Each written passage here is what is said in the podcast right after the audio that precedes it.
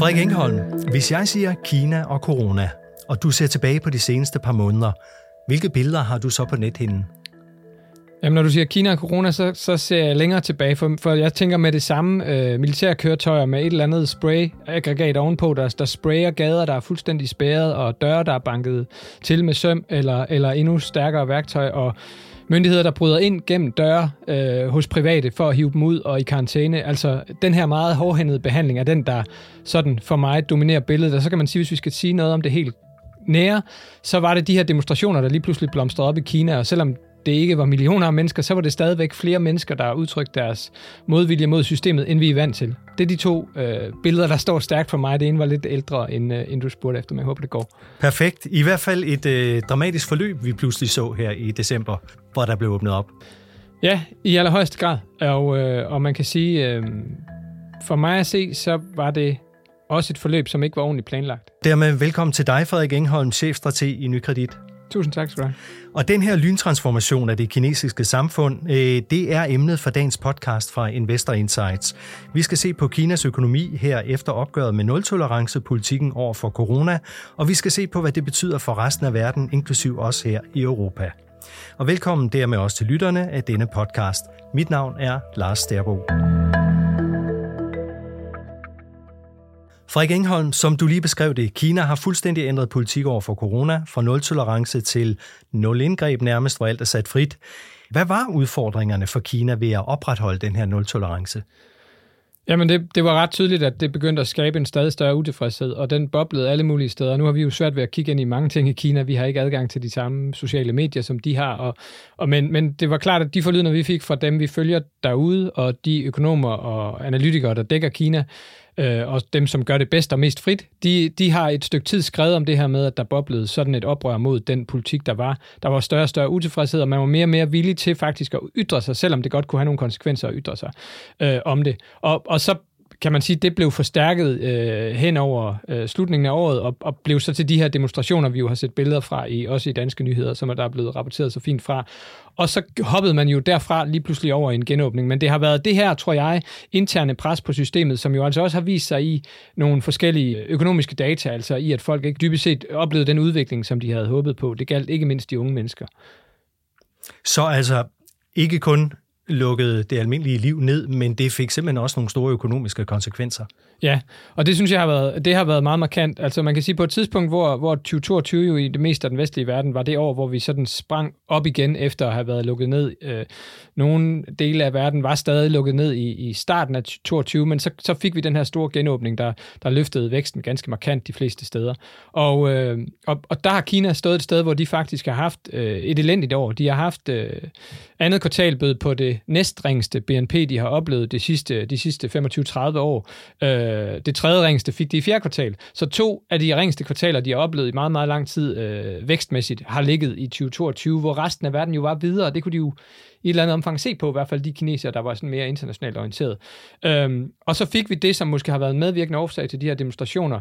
Igen, der er ret dårlige økonomiske data fra Kina. Der er nogle ting, de har rigtig gode øh, nøgletal på, industriproduktion og nogle ting på boligmarkedet og sådan noget, men arbejdsmarkedsforhold og sådan noget er der ret elendige data på, har der altid været ret elendige data på, så vi kan ikke måle det særlig præcist, men forlydende fra forskellige, øh, igen, analytikere, der, der har kendskab til det her, en amerikansk tænketank, Jameson Foundation, har deres, øh, en af deres cheføkonomer skrev, at man i de sidste øh, fire årtier ikke havde set en værre øh, jobsituation for unge kinesere, end man har oplevet i 2022. Og det vidner om noget, der normalt har været sådan meget sikkert i Kina, at man tog sig en uddannelse eller, eller dygtiggjorde sig, og så kunne man få et job, for det var ligesom det, systemet lovede en. Til gengæld kunne man så ikke stemme på, hvem man ville, men hvis ligesom man fik den her økonomiske fremgang og fik sikret, at man kunne få et job, og særligt de unge, som måske tenderer mere til at gøre lave støj, hvis ikke de får den fremgang i livet, som de er blevet øh, stillet i udsigt, og måske også en, en, en tilværelse, der er bedre end deres forældres, så har man været bekymret for, at de så skulle begynde at, at true partiet. Og derfor har det altid været sådan en nøglepolitik i Kina, at man skulle sikre job til kineserne og job til de unge og fremgang øh, økonomisk set. Og det var altså det, der begyndte at halte, og måske også det, der gjorde, at da det så begyndte at boble lidt, så var man faktisk ret hurtig til at genåbne den kinesiske økonomi, selvom man ingenlunde var klar til det. Der blev meldt om, at, øh, at folk øh, lå i, nærmest i bunker på krematorier og så videre, fordi man ikke havde overhovedet nogen parathed. Altså systemet var dybest set ikke forberedt på, at de øverste mennesker trak øh, det her kort så pludseligt, som de gjorde det, hvor man i vores del af verden sådan lidt forberedt, tænker jeg, sundhedssystemer og, og hvad der ellers måtte være af, af sådan øh, led i den kæde på, at nu gør vi noget nyt, inden det blev meldt ud. Og du nævnte øh, bruttonationalproduktet, øh, som jeg forstår det officielle mål, de har i Kina, det er stigning på 5,5 procent om året. Ja, og, og der har de jo ligget i mange år og ligget sådan og sagt, nu har de skruet lidt ned for det gradvist, men sådan omkring de her 6 procent, de lå på 6,5 for nogle, nogle år siden, har så skruet lige så stille ned på det, og man kan sige, det som... Øh, det, det, det, der er egentlig længe blevet sat spørgsmålstegn ved, om det overhovedet var en god målsætning at have, fordi det nok ligger over Kinas, det de fleste vil vurdere som Kinas naturlige økonomiske potentiale. Og hvis man ligger, laver en målsætning, der ligger over den, så skal man skubbe på økonomien på nogle uhensigtsmæssige måder, som ikke er holdbare på lang sigt. Men nu har de jo så haft det her andet, der gjort, at de, de rammer langt efter, de får en, en vækst, øh, eller har indtil videre offentliggjort en vækst på omkring 3% i, i 2022. Så det vidner jo om, at, øh, at, at de målsætninger har de i hvert fald ikke kunne, kunne leve op til. Så masser af gode grunde for øh, Xi Jinping og Kommunistpartiet til at sige, der skal ske noget. Vi fjerner øh, de her øh, barriere og de restriktioner nærmest over natten. Hvad, hvad er det sådan de konkrete ting, som, som de havde behov for at få justeret på og få løftet?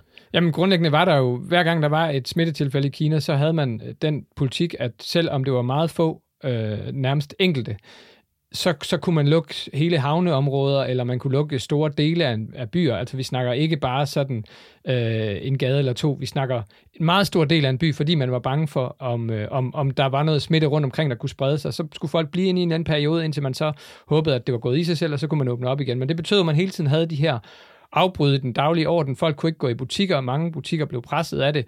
Øh, der var også noget produktion, der begyndte at blive sværere at gennemføre. Faktisk var det sådan, at man, fordi man gerne ville have, at Kina skulle blive ved med at producere nogle, mange af de ting, man også leverer til resten af verden, så begyndte man faktisk at sige, at folk måtte så gerne tage på arbejde på deres fabrik. Det krævede så, at de blev der og boede der, og ikke kom hjem igen. Og, og, og, og så dermed blev det på alle mulige måder nogle meget store indgreb i folks liv, men som jo også betød, at man ikke kunne foretage daglige indkøb. Man kunne købe ting på nettet og så videre, hvis ellers man kunne få lov at få leverancen øh, til sin bolig. Men grundlæggende, og det har vi jo også set igen, nogle af de dygtige danske mediefolk derude, Philip Kukar og Christina Bortrup har vist det her med, at der kom nogen med en kasse med nogle forsyninger, øh, eller stillede den uden for døren, øh, nogle steder i Kina i hvert fald. Så, så et, et meget øh, kedeligt liv, og et liv, som jo så ud til med den variant, vi havde nu, ikke nødvendigvis lige at stoppe. Altså det kunne sagtens køre videre i et godt stykke tid, fordi der var så lav immunitet så længe, i virkeligheden så få hele tiden fik lov at få sygdommen, fordi man lukkede helt ned hver eneste gang, der var øh, et smittetilfælde. Hvordan ser du deres chancer for at, at lykkes med det her så? Altså, kan det, er det magisk? Sker det lige pludselig, så whoopty, så er vi tilbage igen? Jamen, man kan sige, det har vel hele tiden været sådan, at, øh, at coronatilgangen har været en eller anden øh, balance mellem noget, nogle humanitære og sundhedsmæssige hensyn, og så nogle øh, økonomisk, samfundsmæssige og måske også øh, endda mentale sundhedsmæssige hensyn, fordi det kunne være hårdt at være spærret inde i lang tid for, for nogle mennesker og undvære den sociale kontakt. Og, og der kan man sige, der, der, der har vi egentlig længe haft den overbevisning, og vi var overrasket over, at det tog så lang tid for Kina, at de økonomiske hensyn ville begynde at veje tungere. Det troede vi allerede, de ville gøre tidligt i, i, i løbet af foråret i 2022, men man trak den ret langt, måske af stedighed, fordi man gerne ville vise, at den her politik i hvert fald var god nok, også da, da Xi skulle genudpeges for endnu en femårig periode, som man blev det i, i uh, hen omkring efterårsferien. Så, og der kan man sige, at balancen blev jo nu til, til sidst, at den øh, sociale omkostning, der måske også var den sociale uro, der begyndte sådan at, at, at, at ulme lidt, i lyset af, at de økonomiske hensyn var blevet underprioriteret, i hvert fald særligt hos følte mange unge måske, at, at det begyndte at have, have nogle konsekvenser og, og begyndte at, at, at bekymre det politiske system. Og det er jo det, man og det kan man sige, konsekvensen er så nu. Mange flere døde, selvfølgelig mange flere syge, pres på hospitalsvæsenet, som er svært ved at kapere det her. Det har været et bærende argument for, at man ikke skulle åbne mere op, at man faktisk ikke kunne rumme det. Og, øh, og, og en rodet genåbning, der nok koster øh, flere liv end nødvendigt, fordi man ikke har været ordentligt forberedt på det her, og kineserne ikke har jo ageret med det her på normal vis. De har været vant til, enten var man helt lukket ned, eller også var det relativt normalt. Så sådan on-off, vi har jo i et stykke tid levet med sådan en mellemting i lang tid, hvor man godt kunne gå ud, hvis man havde mundbind på, og kunne gå restaurant med nogle restriktioner osv. Så, videre. så den balance er man hoppet over, og, så har man, og det har så haft en, en, en sundhedsmæssig omkostning, men det betyder så, at det økonomiske øh, kommer hurtigt tilbage. Jeg vil sige, i forhold til vores forventninger, der ser nøgletallene lige nu ud til, og vi har ikke særlig mange endnu. Det er jo sket på meget kort tid. Øh, der ser det ud til lige nu, at det faktisk går bedre, end vi havde regnet med. Der er nogle indikationer på, at kineserne stadig bevæger sig lidt mindre, altså ikke tager metroen så meget, ikke kører så meget i, altså transporterer sig så meget rundt i byen, så holder sig lidt mere for sig selv, end de gjorde, øh, inden det her øh, startede.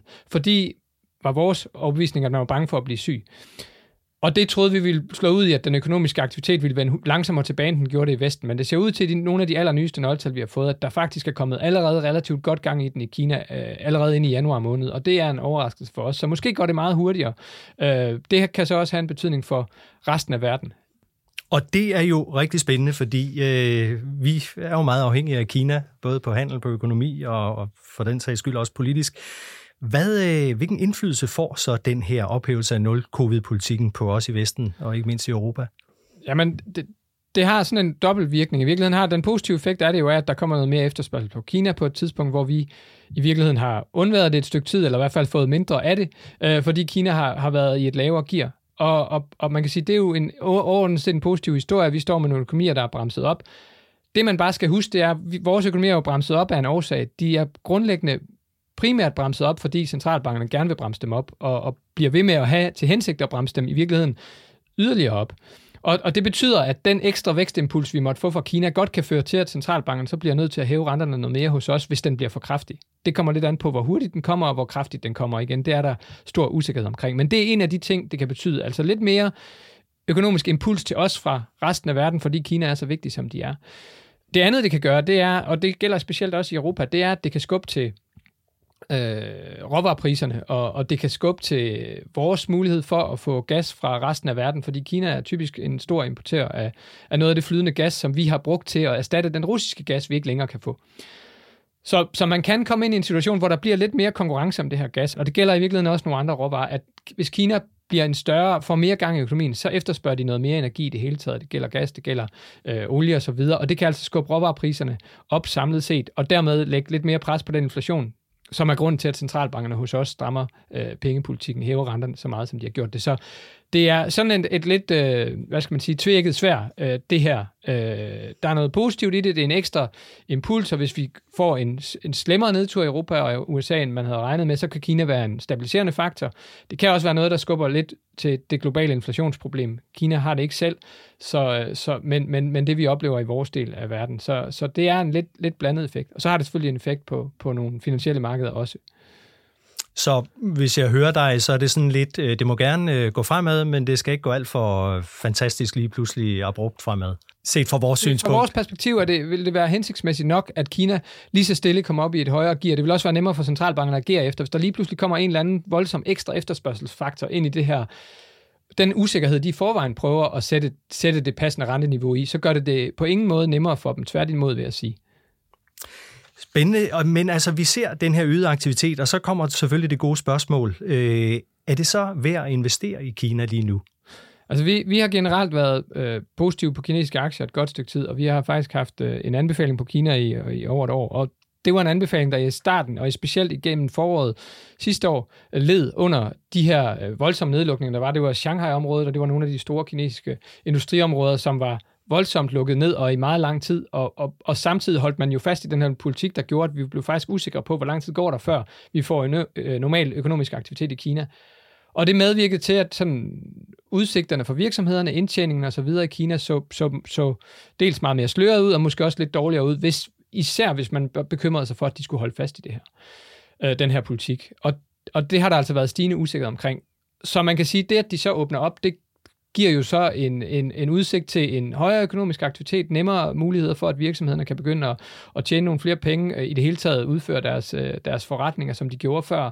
Øh, så, så der er en god impuls til de kinesiske aktier. Det har, det har også været synligt de steder 25-30 procent de sidste øh, to-tre måneder. og, og, og resten af verdens aktier er også steget, men slet ikke i samme grad. Så det vidner jo om, at det her har en, en meget kraftig effekt, og en effekt, som vi faktisk ikke tror er, er over endnu. Vi tror stadigvæk, at der kommer flere gode nyheder fra økonomien. Og vi tror også stadigvæk, at, øh, at i virkeligheden at prisfastsættelsen af kinesiske aktier er relativt billig, fordi folk har været lidt tilbageholdende. Nogle er det måske stadigvæk, fordi der også er nogle geopolitiske overvejelser, man skal have med ind i billedet her, Ruslands, eller Kinas forhold til Rusland. Er Kina investerbart? Hvad nu, hvis de gør noget i forhold til Taiwan og den slags? Det er lidt en større diskussion, men det er noget, der i hvert fald også har afholdt nogle investorer fra at investere i Kina. Og jeg vil faktisk sige, at det hele taget kan man se ret mange steder i, i aktiemarkedet, at den her genåbning af Kina er noget, der har skubbet til tingene. Europa har klaret sig relativt godt. Vi er mere afhængige af Kina end for eksempel USA er. Vores aktiemarked er mere eksponeret til det. Materialesektoren har klaret det godt, særligt mine selskaberne. Kina bruger typisk rigtig mange råvarer. Øhm, så, så der er sådan en række steder i markedet, vi faktisk kan se effekten af den her, den her kinesiske genåbning. Så det er ikke kun de kinesiske aktier, der reagerer på Kina, det er hele det globale aktiemarked, og selvfølgelig dem, der er mest øh, eksponeret mod Kina, der, der ser effekten størst. Frederik Engholm, chefstrateg i Nykredit, tusind tak for din analyse her, og for at have givet os et godt, øh, en god indsigt her i Kina efter corona. Så tak. Og til dig, der har fulgt med, kan jeg sige, at du har lyttet til podcasten Investor Insights fra Nykredit. Din vært i dag var undertegnet Lars Derbo. Du kan høre flere podcasts og læse artikler om investeringer og økonomi på nykredit.dk, og du kan også finde vores podcast på SoundCloud, Apple Podcast og Spotify. Tak fordi du lyttede med.